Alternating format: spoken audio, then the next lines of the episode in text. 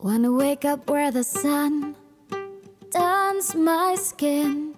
Wanna reach the hidden creeks, see how far I can swim. Wanna wander and get lost till I find myself. Good morning, Menorca. Aquí Yo Isasi de yoisasi.com, siguiendo un poco con la línea de la nutrición.com, nutrición. Ya empezamos con nuestros pareados y ya habéis visto el título del episodio, ¿no? Espinacas nunca crudas y muchas más. Ya iremos comentando, pero bueno, hoy quiero hablar sobre los oxalatos que las espinacas tienen, así como las acelgas y la remolacha y algunas otras que iremos viendo, y qué hacer para poder eliminarlos y por qué los pongo como tan malos, los malos de la película. Siempre voy sacando malos de la película, pero bueno, son antinutrientes, ¿no? Y estoy subiendo un poco de información escrita de nuevo otra vez a la web. Se perdieron más de 100 y pico... Bueno, más de 100 artículos de mi web y los estoy subiendo, pero bueno, es la información que vais a encontrar en el libro, en el Código de la Nutrición, por una nutrición divergente, pero bueno, son pequeños extractos, bueno, pequeños, ya sabéis que yo cuando me pongo luego no puedo cortar y me paso. Pero bueno, hay muchísima luego más información extra que podéis encontrar si os interesa de profundizar, pues tenéis en el libro y en el audiolibro para los que se suscriban a Spotify, ¿vale? Entonces yo hago la pequeña reflexión de porque según la OMS nos dice que las verduras son imprescindibles para tener una buena salud.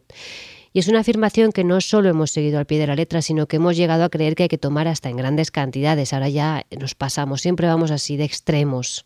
O no tomamos de nada o de repente nos ponemos unos platos impresionantes, ¿no? de verduras pensando que así pues mucho mejor, ¿no? Entonces sabemos que las verduras son necesarias, pero también debemos de saber, ¿no?, que muchas de ellas contienen sustancias antinutrientes que el ser humano pues no las puede metabolizar y esto hace más mal que bien. Entonces, y estas sustancias, como lo que he dicho, son el ácido oxálico y los oxalatos que se encuentran, como he dicho ya, en las espinacas crudas, las acelgas y otras más. Entonces, según Wikipedia, tampoco me he ido tan lejos, el nombre habitual de ácido oxálico proviene de la palabra de origen griego axis, agrio, debido a su sabor amargo, ¿no? Y entonces el ácido oxálico se produce en estado natural de forma de oxalato de potasio o de calcio en las raíces y rizomas de muchas plantas, como la acedea, el ruibarbo, la remolacha y otras plantas de la familia Oxalis, ¿vale? Entonces, debido a su capacidad para unirse a ciertos minerales como el calcio, el hierro, el sodio, el potasio o el magnesio, el consumo de alimentos ricos en ácido oxálico puede causar deficiencias nutricionales. Y no me he ido tan lejos, ¿eh? Esto es sacado de Wikipedia, así que no es que yo esté inventándome aquí nada raro. Entonces, si ya sabemos lo que son el ácido oxálico, veremos que ahora que son los oxalatos, ¿no? Entonces, el ácido oxálico tiene la capacidad de formar un enlace fuerte con varios minerales, como hemos dicho antes, y cuando esto ocurre, los compuestos formados se refieren generalmente como sales de oxalato, ¿sí? Por lo tanto, oxalato generalmente se refiere a una sal de ácido oxálico, una de las cuales pues, es el oxalato de calcio. Entonces, los alimentos que contienen niveles altos de oxalatos dejan en la boca como un sabor como a tiza, ¿vale? Que técnicamente se le llama sabor calcáreo. A mí esto me pasa muchísimo cuando yo tomo espinacas, incluso cocinadas, ¿vale? Y aquí lo dice, que se percibe con mucha intensidad, sobre todo en las espinacas. ¿Y por qué? Pues porque es un mecanismo de defensa de las plantas para alejar a los depredadores y que no sean comidas. Así que imaginaros. Bueno, entonces vamos a ver un poco cómo metabolizamos los oxalatos en nuestro organismo. Hay una web americana llamada Low Oxalate, que bueno, que es bajo, se traduce como bajo oxalato. Preocupadísima, lo siguiente, súper preocupada por los oxalatos y la relación que hay con ciertas enfermedades. Y entonces, pues la información que yo puedo sacar aquí es que nos dice que el intestino no absorberá gran parte del oxalato de la dieta, porque la mayoría del oxalato se metaboliza por la flora o simplemente se elimina por las heces. Bueno, esto es buena noticia, ¿no? Pero en otras condiciones, cuando hay una inflamación del intestino, ojito al dato, se absorbe una gran cantidad de oxalato de la dieta. La diferencia puede ser tan grande como pasar de 1,2% del oxalato de la dieta absorbido a uno tan alto como un 50%. La absorción de oxalato se producirá cuando se tenga un intestino permeable. Y hoy en día, ¿quién no tiene un intestino permeable? Que me lo digan a mí, por Dios. El colon también puede absorber el exceso de oxalato cuando la función del intestino delgado, otro importante que solemos tener bastante deteriorado, que se ve comprometida por la cirugía, por la mala función pancreática o por la mala digestión de las grasas. El oxalato es solo una de las sustancias desafortunadas en que la absorción no regulada es un problema. Por lo menos ahora sabemos del oxalato, pero otras sustancias en los alimentos también pueden ser un problema, como cuáles, pues ya lo sabéis, el gluten, la caseína y otros alimentos que producen alergia, ¿vale?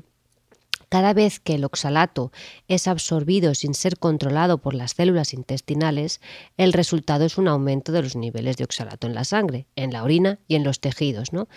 Y la historia está en que puede permanecer en el hueso, en los vasos sanguíneos y en las glándulas, en los órganos de secreción e incluso en el bazo y en el corazón. Incluso puede entrar en las partes del cerebro que regulan las hormonas, así que... El consumo de alimentos ricos en oxalato no es el único camino para conseguir un alto contenido en oxalato en células y sangre. Nuestros cuerpos hacen oxalato por su cuenta, especialmente cuando ciertas enzimas no están equilibrados en su actividad debido a unas diferencias genéticas o porque alguien que pues tienen deficiencias en cofactores enzimáticos como la vitamina B6, el magnesio o la tiamina. Pero el oxalato, dato oxalato, es importante tenerlo en cuenta porque también se puede generar en el cuerpo cuando alguien está recibiendo altas dosis de vitamina C o consume altos niveles de fructosa. Esto es muy interesante. Ojito con la gente que está ahora muy obsesionada, sobre todo después del confinamiento y del coronavirus, con el de tomar vitamina C en suplementos, porque esto lo que puede generar es que el cuerpo luego no pueda eliminar el oxalato, ¿vale? Así que ojito con esto. Y para la gente que ya sabe que tiene un intestino permeable todo lo que hemos comentado anteriormente. Entonces veamos las enfermedades relacionadas con los oxalatos. Nos dice que el exceso de secreción de oxalato podría terminar implicando cambios en la regulación del fluido, el pH, la defensa microbiana y la protección antioxidante. El intestino parece estar diseñado para eliminar el exceso de oxalato. Pero tal vez cuando los niveles de oxalato en la sangre aumentan mucho más alto que lo que nuestros cuerpos esperan, entonces el oxalato puede interrumpir las funciones normales en el intestino. Así que la historia con respecto al oxalato ya no solamente termina en, por ejemplo, tener piedras en el riñón. O sea, ¿Por qué? Porque los oxalatos se vinculan con el calcio y forman cristales irritantes, ¿vale? Como las piedras que acabo de comentar. Pues aparte de los cálculos renales, también hay una enfermedad que se conoce como la hiperoxaluria entérica, que podría ser la causa o podría exacerbar muchas enfermedades como cuáles: la fibromialgia, la cistitis intersticial, la depresión, la artritis, el autismo y una variedad de trastornos digestivos. Ya sabéis, cuando ya os hablé de la patata, el tomate, la solanácea, que tenéis mi episodio que os comenté sobre el tema de mi artritis, yo también he tenido que quitar ciertas verduras altas en ácido oxálico. Y yo lo he notado muchísimo, ¿vale? Lo noté muchísimo. O sea, que si eres de las que, sobre todo digo las que tienen fibromialgia o empiezas a tener dolores articulares, prueba a ver si eliminando, o ahora os diré cómo, alimentos que sean altos en oxalatos y a ver qué pasa. Ojito para las personas que tienen problemas con la tiroides, ¿vale? Porque los trastornos de la tiroides también se han relacionado con el exceso de oxalato. Cuando en el cuerpo hay más oxalato de lo que se puede descomponer, con el tiempo se almacena en los tejidos y en la tiroides. Si al cuerpo se le proporciona algo en exceso que es innecesario, también lo guardará para un uso futuro. Y el oxalato se une a la T3, hormona liberada por la glándula tiroides. Y entonces, ¿qué pasa? Pues que ya sabemos que las funciones de la T3 incluyen el envío de las señales para regular la temperatura corporal, el metabolismo y el ritmo cardíaco. Así que imaginaros, si hay un exceso de oxalatos y se nos une a la T3, pues creará cristales en la tiroides y esto consumirá la función de esta hormona, ¿no? Ojito también para los que tienen celiaquía, porque Susan Owens escribió un artículo muy interesante en el Diario de Sensibilidad al Gluten sobre el papel potencial del oxalato en la enfermedad celíaca, ¿no? Este artículo, que se llamaba ¿Cuál es la relación entre el oxalato y la enfermedad celíaca?, discute el impacto del oxalato en la función mitocondrial y cómo esta pérdida de la función mitocondrial puede acortar la superficie de absorción de nuestras vellosidades. Ya sabéis, los que tienen celiaquía, como lo tienen fatal con el tema de las vellosidades, y esto hace que haya una mala absorción, ¿no? Así que ojito. Y bueno, yo aquí podría también incluir a la gente que es intolerante al gluten, ¿vale? Porque ahí significa que sus vellosidades pues están dañadas. Vamos ya un poquito al grano, sí, que ya os he contado la parrafada un poco así más de la teoría de lo que es, para hablar un poco, a ver ahora entonces dónde están estos oxalatos, en qué alimentos están. Bueno, para Celso me gusta también dar esta cita que dice que nada es veneno, todo es veneno, la diferencia está en la dosis. Yo aún podría afinar un poco más y decir que ya no está solo en la dosis, sino también en la salud de nuestro sistema digestivo e intestinal y sobre todo del sistema inmunitario. O sea, que hoy en día estamos hechos unos zorros, ahí sí hay que decirlo. Y entonces se nos recomienda tomar una ingesta total diaria de 50 miligramos de oxalatos. Entonces hay una universidad, la Universidad de Columbia Británica, que nos dice los 6 alimentos con más contenido de ácido oxálico son los frutos secos y sus mantequillas, que ya sabéis lo que significa mantequillas, pues eso, los de todas, ay, ahora no me sale el nombre, ya lo diré, el tahín, el de avellanas, todas estas. Sí, todas estas que ahora se han puesto tan de moda y aparte son muy adictivas, el salvado de trigo, la espinaca, la remolacha, el chocolate amargo y el ruibarbo, ¿vale? Los que tienen más de 50 miligramos por porción son las espinacas, los puerros, la patata dulce, la acelga, los higos. Yo sí que lo noto mucho en los higos, ¿eh? Ese sabor también así como de atiza. Las almendras, los arándanos, los anacardos, las hojas de remolacha y la remolacha, y quién no, por supuesto, los productos de soja. Y sí, aquí incluyo el tofu, incluyo la soja texturizada, incluyo el miso y la leche de soja, por supuesto. Ya los que se nos suben de 100 a 900 miligramos por porción, que aquí ya nos habremos ido súper, son la remolacha, como he dicho, las espinacas, las acelgas, la col rizada, las hojas de nabo, el pimiento, el germen de trigo, los frutos secos, de nuevo el perejil, el diente de león, ocra, que es una verdura que se utiliza mucho en India, los cacahuetes y, por supuesto, la famosa kale, ¿eh? ¿Quién no sabe el tema de la famosa kale?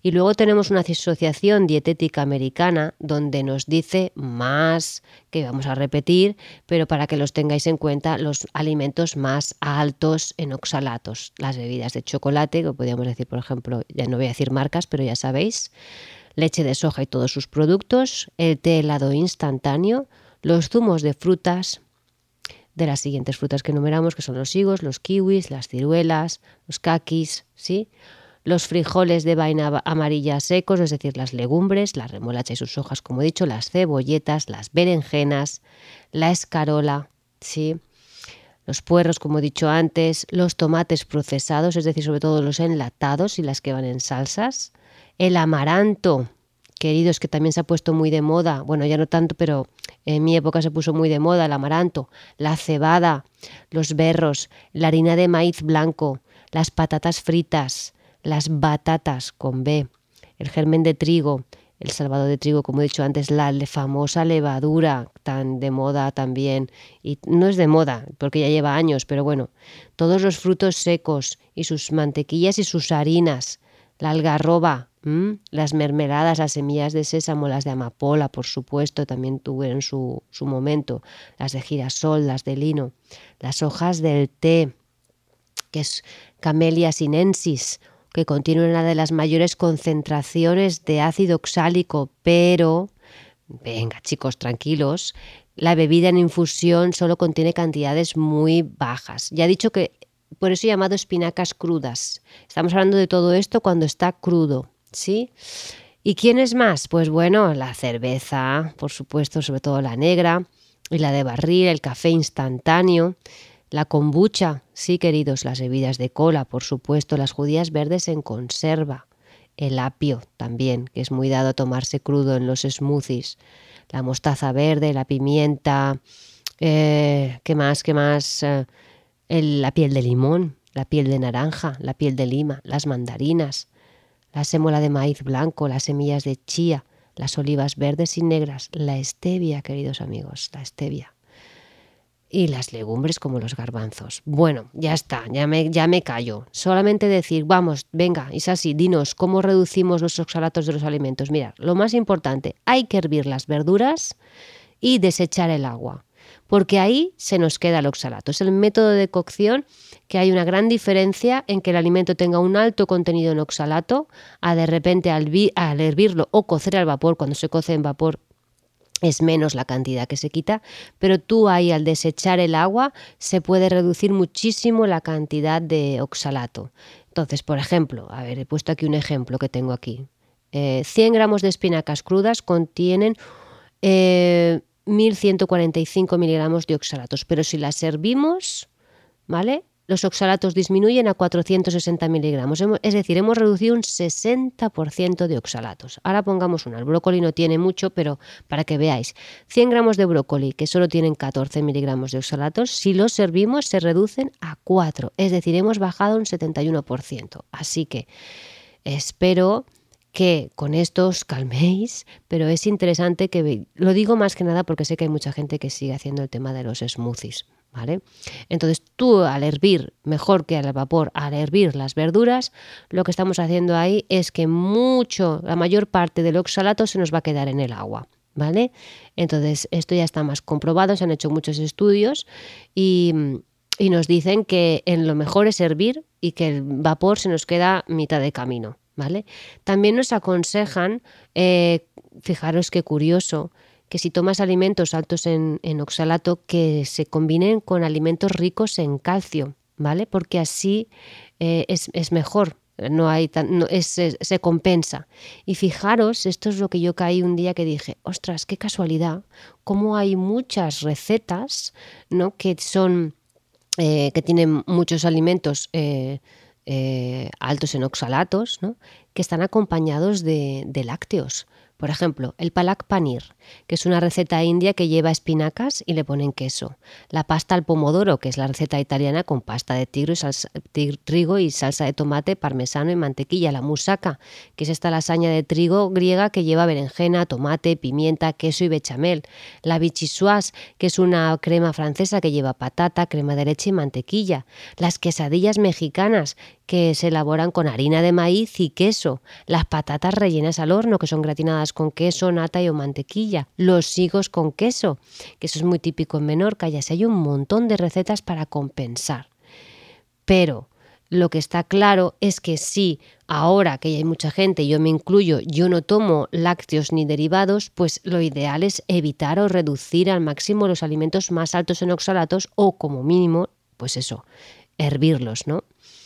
También, como he comentado antes, otra recomendación que os doy es que no toméis grandes cantidades de vitamina C y evitar los suplementos por esto, ¿no? Fijaros, había un informe del 2004 que encontró un mayor riesgo de cálculos renales entre los hombres que consumían más de 1.000 miligramos de vitamina C por día en comparación con los que recibieron 900 miligramos día o menos. Entonces, normalmente los suplementos suelen llevar una media de 1.000 miligramos de vitamina C para tomar al día, pero claro, a ver qué más estáis tomando con vitamina C, no lo sé, eso tenéis que verlo. Y como he dicho antes, si sois, porque yo no, unos adictos a los batidos verdes detox, ¿vale?, sería idóneo no incluir estas grandes cantidades de vegetales altos en oxalatos, ¿no?